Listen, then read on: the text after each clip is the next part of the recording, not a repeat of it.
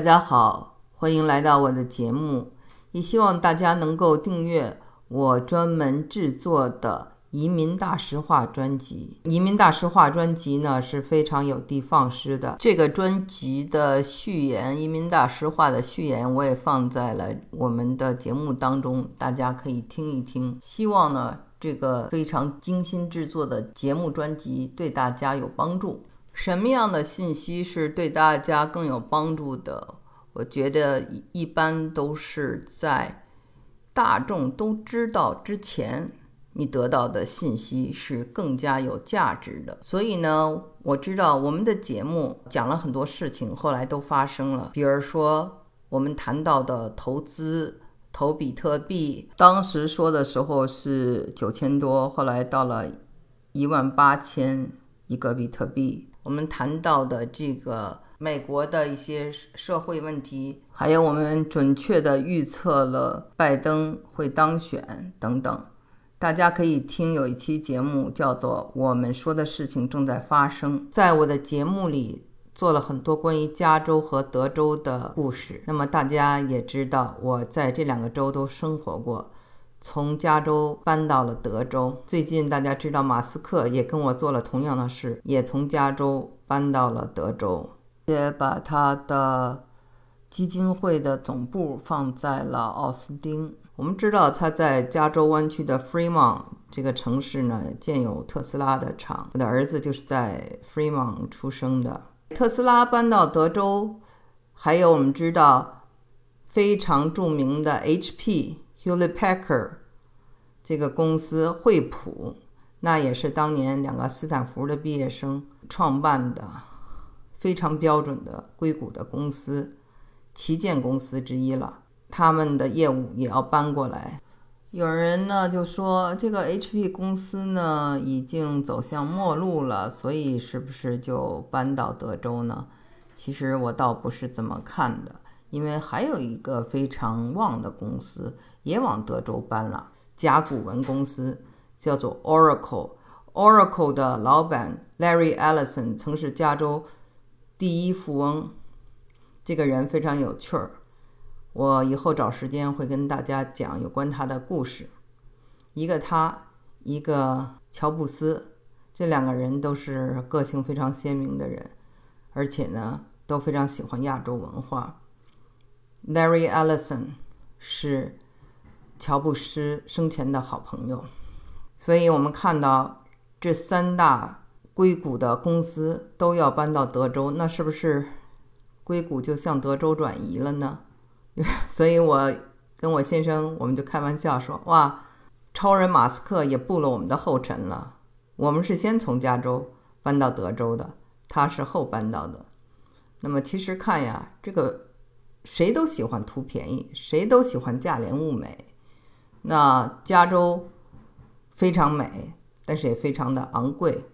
德州呢，它没有英文叫做 income tax，就是收入税，公司的税也比较低。就像我曾经讲过的一位加州朋友说，德州适合做生意的地方，但是呢，他认为德州呢并不适合生活，因为太热了。气候呢，不如加州地中海式的气候宜人，也不如加州有山海，很多的国家公园儿。德州的地方，他们觉得虽然大，但很多就像未开发一样，很荒，有很多的处女地。这点倒真的是这样的。我有一个朋友买了一个庄园，这个庄园呢，我们就在他的庄园。一人拿了一个棍子散步啊，这一路上就看到了好多化石。这种化石叫做 petrified wood，就是亿万年前的这些树木啊，石化了以后就变成了化石，都在他们家的地上。就说明什么？说他们家的地确实是处女地，没有怎么被这个人捡走啊，或者是当做什么。工艺品啊，或者当做收藏啊，没有。然后那些小池子、小溪都还是那样子的，没有做成一个鱼塘啊，或者一个漂亮的池塘啊，就是很荒。那么这样的一个词儿呢，就让我想起来叫做 frontier，就是过着一种，就是刚来到新大陆，你呢要过着一种与大自然搏斗的生活。所以呢，就是有些地方还是很原始的。德州地比较大，地也比较便宜，房价也比较便宜，又没有 income tax，连美国第二大富翁马斯克。也会搬到这儿来。当然，他搬到这儿来还有个原因，是因为这里有 NASA 美国宇航局，这对他的 SpaceX 的发展也是有好处的。有人说呀，他搬到德州的这一举动能让他省七十亿美金。我不知道怎么算的啊，只是听到这么一说，就跟大家分享一下。我呢就是特别高兴，因为我觉得那这样呢会有很多知识层面。素质都比较高的人来到德州，虽然都是可能以技术为主的，但是也会呢给这边呢，我想有一个人口的教育水平的一个提升，总体的一个提升。这些年呢，在德州生活，遇到了很多人都是外来人，有的人是从纽约搬来的，有的人是从路易斯安那州搬来的。从路易斯安那州搬来了很多人，因为两千零五年。发生了这个飓风，那么很多人就离开了路易斯安那州。纽约呢，是因为冷，是因为贵，更多的呢就是加州，来自加州的人。所以呢，有一个词叫做 upcoming，德州呢都被人人认为是一个 upcoming 的地方，不管是休斯顿，还是奥斯汀，还是圣安东尼奥，未来的发展都应该很不错。之前呢，在疫情的时候，我们做过节目，也跟我们的嘉宾聊天，就讲说呀，这个疫情将会改变世界。有一个词儿叫做 “the Great Reset”，这个世界要重新来一遍，要重新洗牌，要新的秩序等等。那么呢，我们看到这种硅谷的公司的迁移，包括亚马逊啊，亚马逊也在这个。德州建立很大的仓库等等，这些聪公司都很聪明，已经嗅到提前嗅到了一些这个呃信息。为什么呢？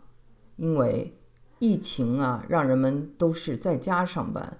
那么在家上班呢，你工作开车到公司去上班就显得不那么重要了。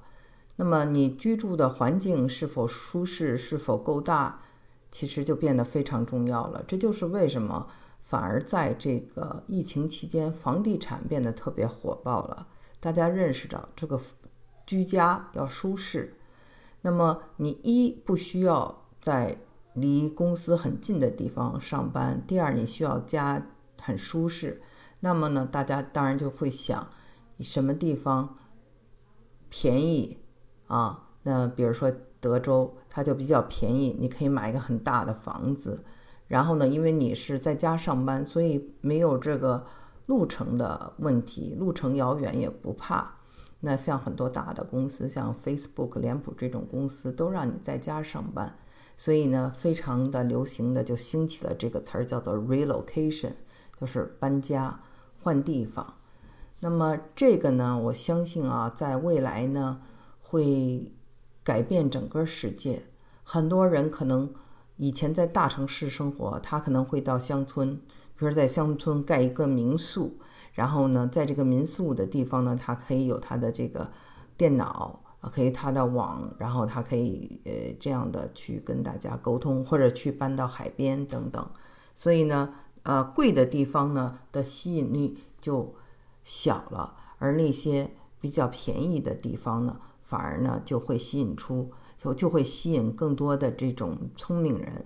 这样的话呢，也是一种啊资源的这种平均吧。我觉得呢，总的来说，这应该看呢是一个好事儿。还有人呢搬到德州呢，是觉得加州的公立学校呢，实在是这个资金不够。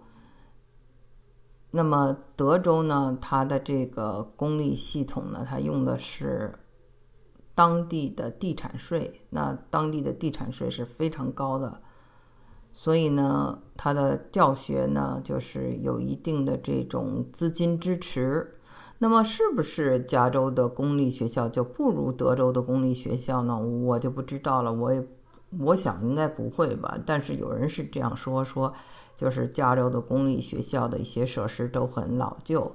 那么我在跟这个上次跟商 Stone 的采访，就是 Oliver Stone 啊，这个好莱坞大导演的这个儿子星二代，他也就说，像嗯这个大的洛杉矶地区的公立学校都很差，所以呢，他们这稍微有一点钱的人都会上私立学校。那么是不是真的就是公立学校就在加州成了一个问题呢？这个呢，我也希望。有朋友可以跟我分享，因为我的小孩呢没有一天在这个加州上过学，而我呢上加州上的是大学，那感觉还是非常美好的。所以呢，呃，希望大家能够跟我分享这一点，那我也会愿意跟大家分享更多在德州上学的一些利弊。我之前也讲过，一言。不合的美国人非常多。那美国人呢？因为有红州、蓝州这个打架，你跟你意识形态不一样的人做邻居，你就很不爽，对不对？那么，德州是著名的红脖子州，是共和党是特朗普的这个主要的这个地区，很多人住住又不愿意在这儿住了，又搬离开了德州。这种情况呢也有，我认识的人，有的人住了十几年都没有习惯，我自己也还在挣扎之中，非常的怀念加州。我在德州呢认识了大量的人，都是蓝领阶层。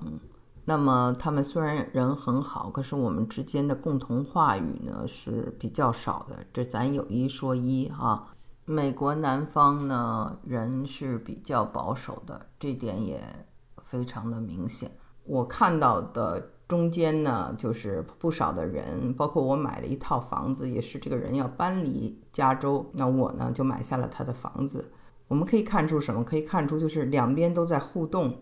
那么搬到德州的人呢，有他的需求；那么搬离德州的人搬到加州有他的需求。所以很多人是搬到德州以后适应不了，适应不了里这里的人文、这里的气候。又搬回了加州，也比比皆是。但是不管怎么说呢，这个资本啊，我相信大家这时候已经非常看出了来了。马斯克就他是一个资本主义的代表啊，哪里便宜，哪里少交税，就去哪里。在这资本的带领下，德州现在就变得非常的热。那么我们四年前来的时候，也是希望说，呃，看到了德州未来发展的前景。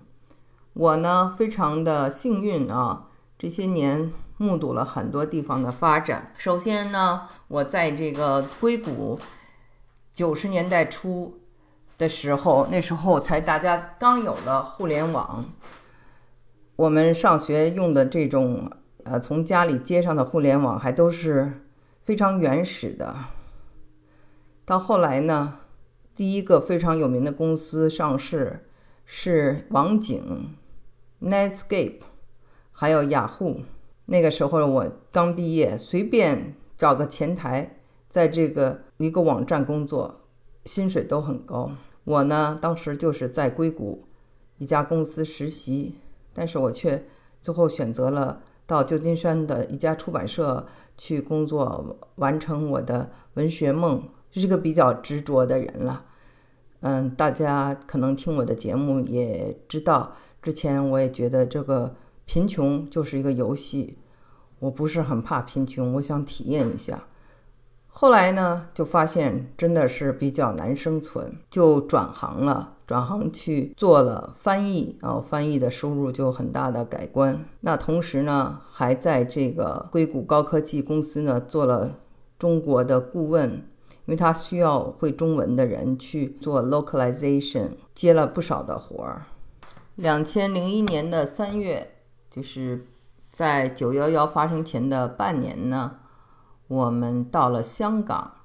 那后来的接下来的十五年，就是中美两边跑，大部分时间都是在国内工作了。那个时候呢，我并不知道 WTO 对中国的影响会这么的大，但是在接下来的时间内，体验了经济飞速发展的时代，也是一个非常的令人激动的。一到香港，就感觉到香港人非常紧张。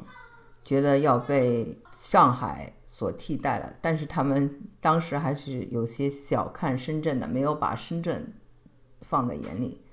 但是，一过罗湖关，我就发现我最爱做的事儿就是去深圳。